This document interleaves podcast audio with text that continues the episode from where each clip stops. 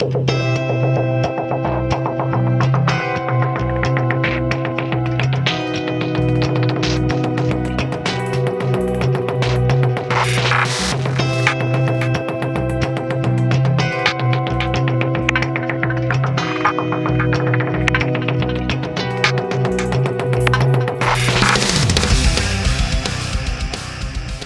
and welcome to the Six Figure Developer Podcast, podcast where we talk about new and exciting technologies, professional development, clean code, career advancement, and more. I'm John Callaway. I'm Clayton Hunt. And I'm Jon Ash. With us today is Jeremy Sinclair. Jeremy is an enthusiastic developer with over 10 years of development experience. He's also part of the Windows Insiders community and a Windows Insider MVP. Welcome, Jeremy. Hello, great to be here. Yeah, great to have you. Uh, so before we kind of jump into sort of more of the meat of the of the podcast, would you kind of give our listeners maybe a little bit of an introduction to yourself? You could, you know, tell them basically how you got started in the industry. So everyone, I'm Jeremy Sinclair. Um, right now, I'm enterprise.NET developer out of Wheeling, West Virginia. Uh, I've been, you know, playing around with computers since I was about five years old. So I'm I'm talking back in the Windows 3.1 days. nice. Yeah. And uh, actually, my first experience with development was around fourth or fifth grade. I discovered JavaScript. Hmm. Just uh, going to a few websites and seeing dialog boxes and input boxes and seeing how I could interact with that. In, in the back of my mind, I just wanted to be able to recreate that for my own self um, a, a, lot of my interaction uh, with troubleshooting, you know, breaking windows and you know reformatting. There's a lot, lot, lot of trial and error and uh, a thirst to learn. Just mm. watching, you know, so much stuff out there on the internet, all these cool websites. Like I, I want to create my own stuff. When I, um, where I'm at now, I actually started out as a intern for uh, essentially sysadmin. So it was a really interesting uh, transition. I got to learn a lot about uh, scripting. So I learned PowerShell first as my introduction uh, introduction to .NET. I love PowerShell. I know I know many people get get hung up on it because you know it's there, there's some things that uh, are a little complicated that shouldn't be. Yeah. but I think overall, I've you know gotten the hang of it and when i learned c sharp that's like powershell helped out with that yeah I, I, grew up on normal old command line so with a you know like a simple batch script and i did do a little bit of windows script host uh, but when PowerShell came out, I was like, I don't understand anything. Why won't my script run? it, was, it was not a good introductory experience. I never, I never came back around and got into it. For me, I played around with you know, Linux and OS X, so it was cool being able to at least assume I could reuse uh, bits and pieces of like Bash commands and just be able to recreate that on PowerShell and do all kinds of cool stuff. So, what are you doing these days? Um, primarily, I am working on uh, well, I'm a SharePoint developer. Mm-hmm. So m- many of the SharePoint developers already know my pain. um, but I'm also um, ASP.NET Core developer. So just a, a lot of internal stuff um, for the company I work at. A lot of random random things I'd like to get my hands on. I like to discover libraries and just see what I can do with it. And in your bio, you mentioned that you're a, you're a big part of the Windows Insider community and uh, a Windows Insider MVP. Why don't you take a few minutes and, and just tell our listeners what what that is and what that entails? Absolutely. So the Windows Insider community, uh, basically with Windows 10, actually when Windows 10 was in preview, like way back in I think 2000, 2014, 2015 we all got a chance to test out what was going to be the full Windows 10. So uh, everyone involved, um, especially a lot of people from the Windows Phone, Windows Mobile community, That's my original belonging. RIP Windows Phone. yeah, but, moment of um, silence. yeah. but uh, when I first received the email um, that they were doing this thing, I immediately signed up for it because we were given the opportunity to help bridge Windows. Like, here's our migration from Windows 8 to Windows 10. Here's a new OS that you can be a part of. So I, uh, from the get go, I immediately was down for it. So what I've been doing the entire time, every single device I have has been in the Windows 10 preview since day one. And there's um, many, you know, there's there's levels to the preview. You have um, you have the dev, the I think it's the beta ring, and you have an, another ring which is the release preview. So the the release previews are the ones that are you know just about to come out the stable. So the next big update that gets released to everyone, that's you know the the more stable branch. You get the beta branch, which is um, a little a little less stable, but still usable. Now the dev branch, that's here it is every week. Every Wednesday you get a new build. It may or may not work properly. for the most part, everything's been stable, but you're there, you know, there's going to be bugs. Mm-hmm. And for for me, uh, I have this weird ability to find bugs or things just happen on my devices that doesn't really happen to everyone else's. We've seen how Windows has grown. We've seen, you know, Windows ME. We've all experienced all of the iterations. But the fact that the team has reached out and said, "Hey, we need your help testing this stuff." There's only so much that you know they their testers can test because there's so many different you know system configurations. Like I would never even imagine how one piece of software with you know some other piece of hardware can completely make Windows completely un- unstable. And it's and it's always like something really really weird that you never expect. But those are the, type of things that you know they ask for us to follow feedback. And what I do personally is while I'm on uh, Twitter, I tell everyone follow the feedback. If you have an issue with any piece of Windows, you know, something updated, something doesn't work right after an update, or even the installation didn't go right, file the feedback because they look at that. It's it, uh, it's like a necessary you know uh, sometimes I, I, can see people getting annoyed with having to you know write this detailed information but it's been really helpful because the more people take that little bit of time to you know, add the feedback in it takes diagnostics from your computer and ties it to your description. So that helps the engineers for um, that are in charge of that uh, piece of Windows or that application, they can get that feedback. They can bring it back and analyze it. And oh, we have a fix for it.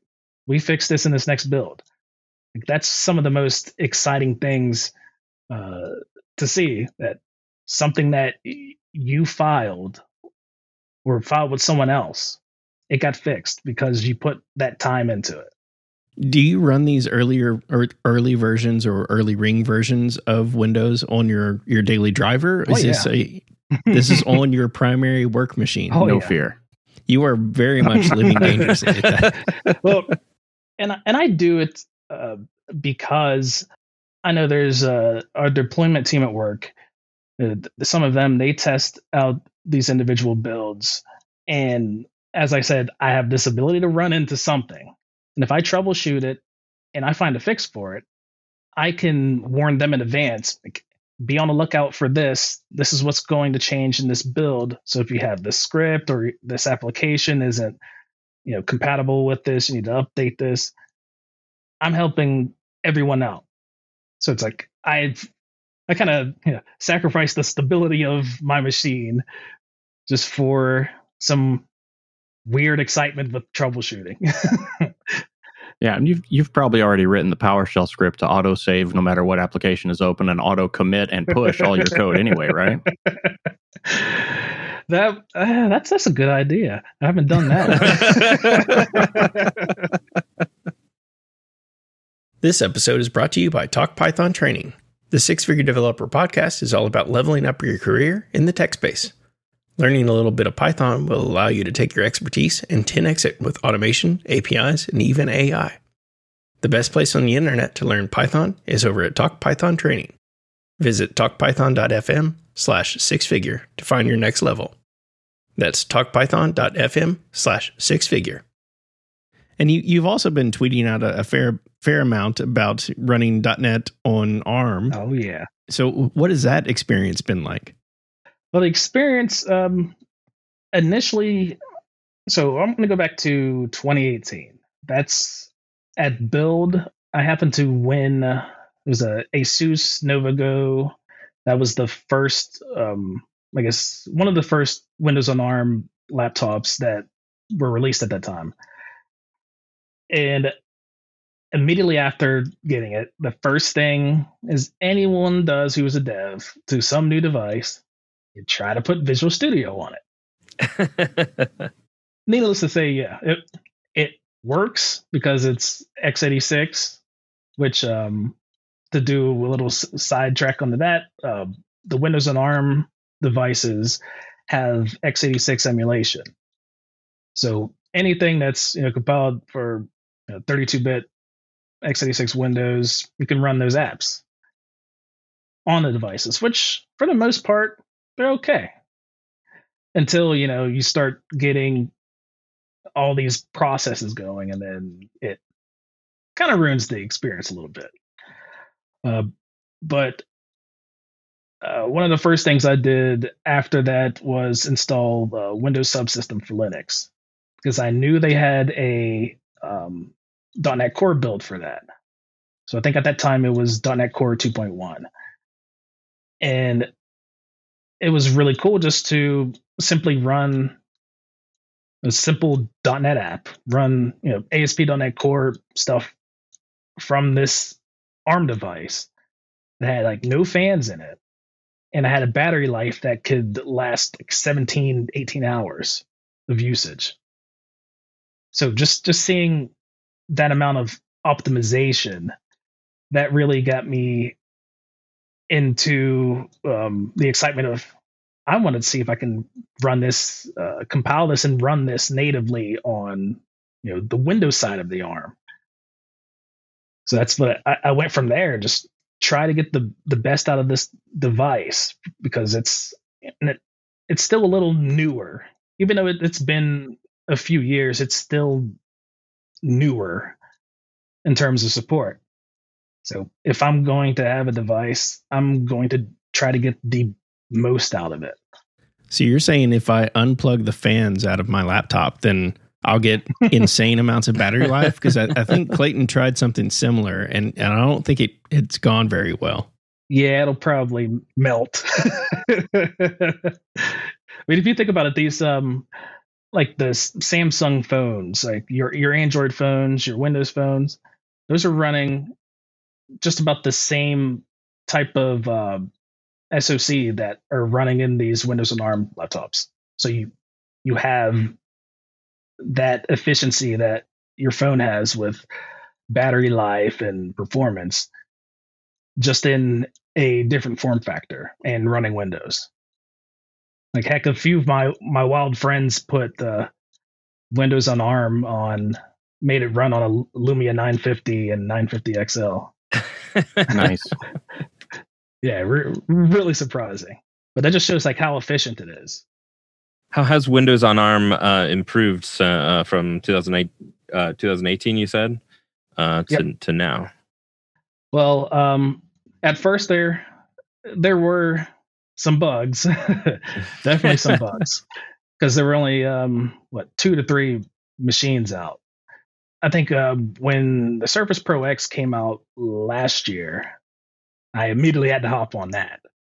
A lot of the things I filed in Feedback Hub, since I like to run preview builds on everything that I own, I actually believe that I've been able to help out in resolving a lot of these bugs that could actually be potential blockers for other devices with these uh, chips in them.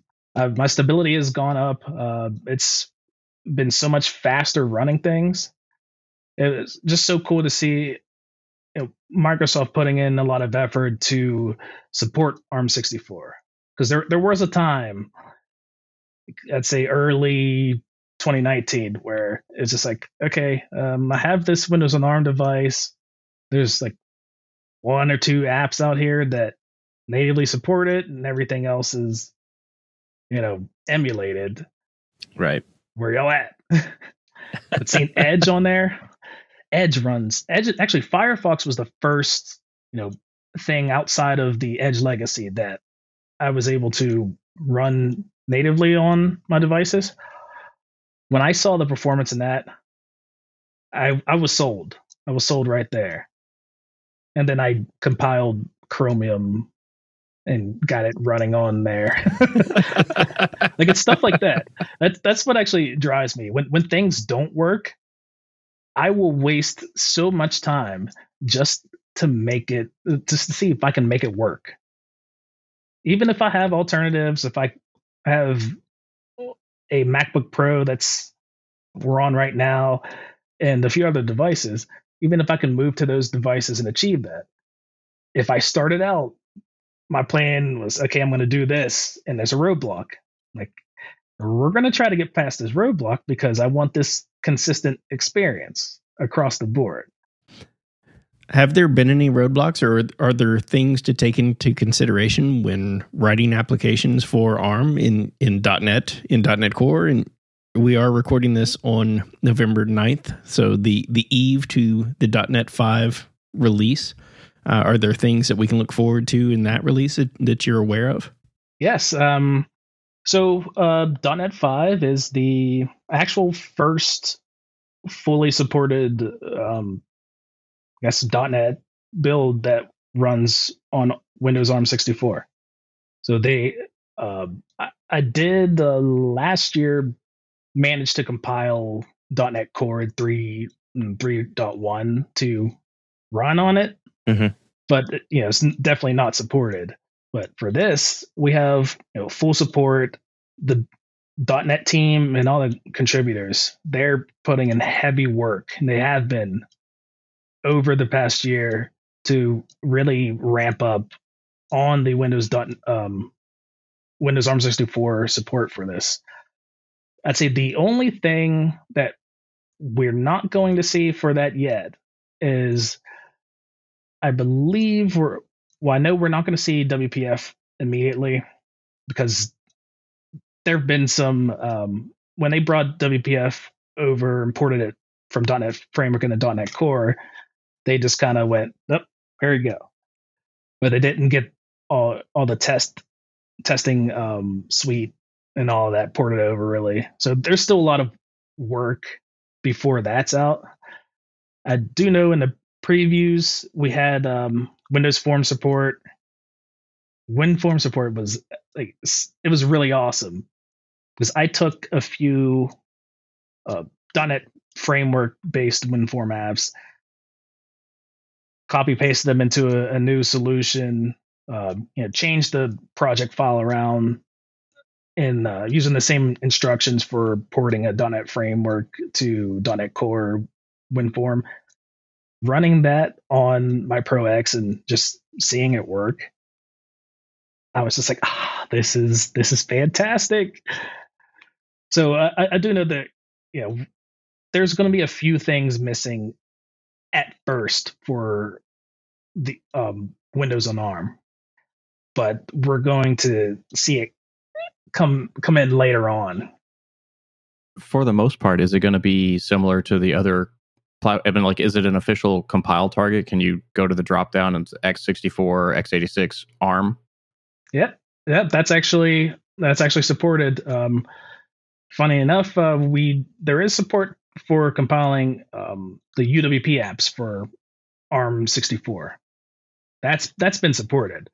The I guess a lot of the trouble is there's no emulator.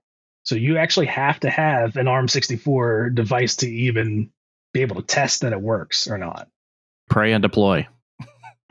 well, and, and, and I've been telling the developers because it's it's it's been one of my pet peeves. Every time I you know oh this this new app comes out, I go to download it x64. You know, because a lot of people are getting rid of compliant for x86 because it's like okay, we have x64, we have you know um, more memory address space and etc. performance. So why even care about x86? So then I get mad because we get left out. So anyone who develops these apps and needs testing, I just reach out like, hey, I will gladly test it because you know naturally there are things that will always blow up if you know you don't have the proper testing, which we have seen. but that's that's kind of one of the the only things that well one of the few things I'd say that you would have to watch out for when you're developing for Windows and ARM. Make sure you have a device, and I, I think you know the Surface Pro X. That's one of my favorite devices. They just came out with a uh, an updated version of the Pro X with a newer processor in it. So the price has gone down on the the regular Pro X. So, do you think this uh, category of uh, sort of Windows on ARM is sort of the thing that can compete against like the the Chromebooks and start cutting into like sort of the everyday user laptop machines, or do you think that they're going to be sort of a whole new experience altogether?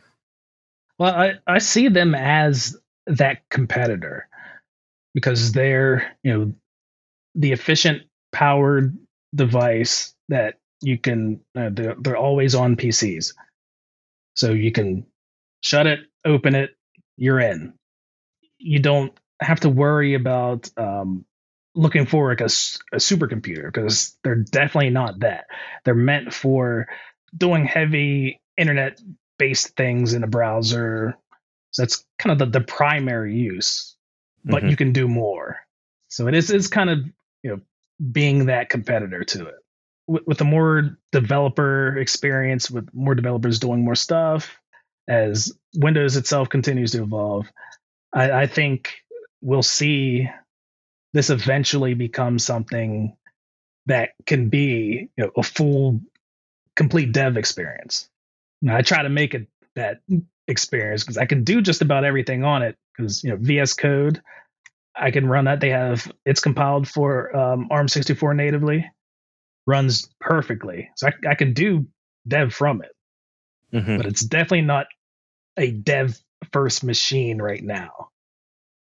I wonder if we're going to see more of that or more options available because I know that Apple is is deciding that Intel is no longer for them, so they're going to be bringing in their own chipset. Uh, are there other chipsets? Are there other options out there available that are going to be explored? Uh, that are being explored? I mean, I believe so. There's still like the the RISC processors. I know Linux been has been on top of it for years. They've they've been pri- uh, you'll see a Linux distro for just about everything. Like some processors that I architectures I've never even heard of. That's that's one thing I really find like amazing. Because if you think about Raspberry Pi, Raspberry Pi 3 and 4, those are ARM64. Ubuntu, Gentoo, Debian, you have those having ARM64 distros available. You can just throw on them. So it's it's it's going to be really interesting to see if where Windows decides to to go, you know, seeing seeing the, the popularity. So I, I think honestly, with so many people using these Raspberry Pis, and you, you see that the popularity you have um, what is it, the Pinebook. You have all of these yeah, these Linux based devices that you've, you've seen. They've seen the promise of how efficient these um, this architecture is. They're running. You know, I could run Docker and Kubernetes clusters off of like my Raspberry Pis and and Windows Subsystem for Linux, well, WSL2 on my Pro X. I could run Docker on it. I could do like all of that. So if that's possible, I think there's a great possibility for you know Microsoft to really up the stakes with this and say, you know, let's let's go all in. Let's get everyone, you know, using this. Let's you know see what we can do. Let's see what these developers can do to you know change this landscape. Yeah, I've I've got a cluster of I think six Raspberry Pi three B plus or whatever the designation for those is. Uh, that I realize I haven't I haven't powered those on in probably about a year. So it it might be time to dust those off and and see what's possible, see what's what they're capable of doing again. Yeah, because I, I, know recently Ubuntu is has an ARM64 image for it that you can put on um, devices. I don't know if it's for three or not, but I know at least it's for four. I also know that you're quite involved with the .NET Foundation. Do you want to take just a few minutes and, and share what it is you, you do with the .NET Foundation and, and maybe how others can get involved? Yeah, so the .NET Foundation was like a few years ago. I happened to see so much things on the internet. I actually think it might have been um, the .NET Conf. I really started to do what I typically do every year and tweet spam and show everyone all the cool stuff that I keep finding. But for some of the me being a developer and me loving .NET and wanting to see it grow, I decided let's try to apply for this. And I got in and I was just so overjoyed that uh, you know just to see we have all of these uh, outreach groups all, all these groups that anyone can get involved with just to you know get experience from saying hey we're this is this open source uh, community that wants to grow .NET wants to get everyone involved all the library um, authors. How can we get more people involved with .NET and make it keep it keep it running? I, I started out with um, like the outreach group. I've been uh, involved with the project group. It's just really cool because I'm learning so much and being exposed to a lot of people in the .NET community that you know I I see their names, but having that interaction with them, talking to so many you know, different cool people, I just get I get excited because you know .NET's my my thing. That's that's what that's what got me my my job. that's what kind of keeps me going. But you know, um, I remember the when things were still closed source. Didn't really have much guidance unless you wanted to drop like 15, 20 grand to have someone show you things. But now you have this community that you know they write code and they want people to contribute because they understand that you can't do it all by yourself at times. If you you, know, you have this this awesome thing you want to see it grow you realize the power of community. So speaking of people bringing people on board for the people that have been listening are, are there any resources that you might like call out for folks who maybe want to get involved in the winter window insider program or folks that want to jump you know, on writing apps for ARM, or maybe even get involved in the .NET Foundation. Yeah, definitely. So um, for Windows Insiders on Twitter, there's the Windows Insider account, literally just Windows Insider. You can go on, I think it's insider.windows.com. Basically, if you can just search for Windows Insiders and you'll find a link there.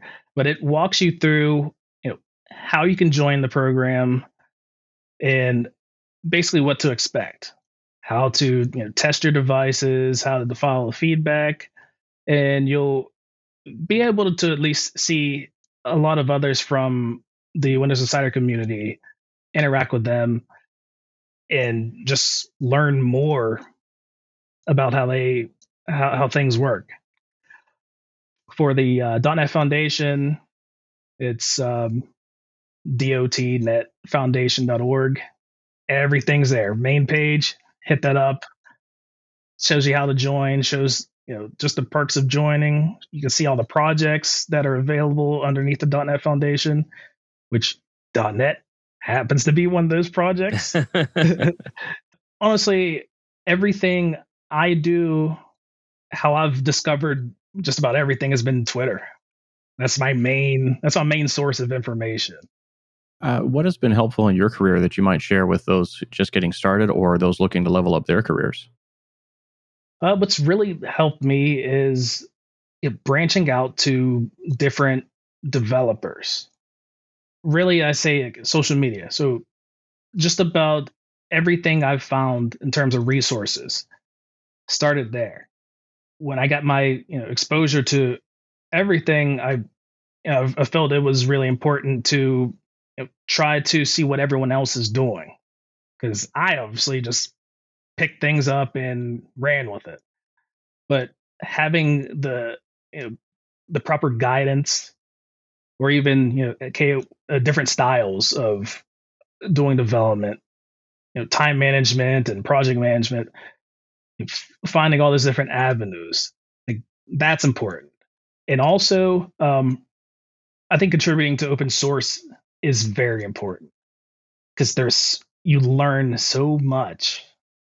It, it's, it's it's scary at times because even for me uh, personally, if I find I, I find this uh, bug and maybe I fix the source of something, but just you know afraid to check it in or like oh they're going to to grill me during the PR process maybe.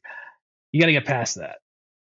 Contribute read through see what everyone else has who who has contributed see how they've done stuff take time, read through the docs, pull down the source, and, and getting understanding because you you learn so much. That's that's what I do. I'm, I'm hands on. You know, um, I learn by just reading code for the most part. I I debug. I step through. Yeah, yeah, I'm one of them. I step through and like, okay, this is how this works. But just asking questions. Don't don't be afraid to ask questions. However stupid as you think it may be, ask the question because someone's going to have an answer. Don't don't hold back. Go for it. Cool. Yeah. So uh, speaking of like sort of reaching out uh, and and you know broadening the folks you might be listening to, where can our listeners go to find and follow up on you? Maybe reach out to you and keep up with what you're working on. Yep, I'm on uh, Twitter as I like the reference. Um, my Twitter handle is uh, Sinclairinator, you follow me, you'll be entertained. awesome. All right. Well, thanks, Jeremy. Really appreciate you taking the time to speak with us today. Ah, thank you for having me on here. That was Jeremy Sinclair. Jeremy is an enthusiastic developer with over 10 years of development experience. He's also part of the Windows Insiders community and a Windows Insider MVP. If you like this episode, please like, rate, and review on iTunes. Find show notes, blog posts, and more at sixfiguredev.com. And catch us live each week on Twitch. And be sure to follow us on Twitter at sixfiguredev. This has been another episode of the Six Figure Developer Podcast, helping others reach their potential. I am John Callaway. I'm Clayton Hunt. And I'm Jon Ash.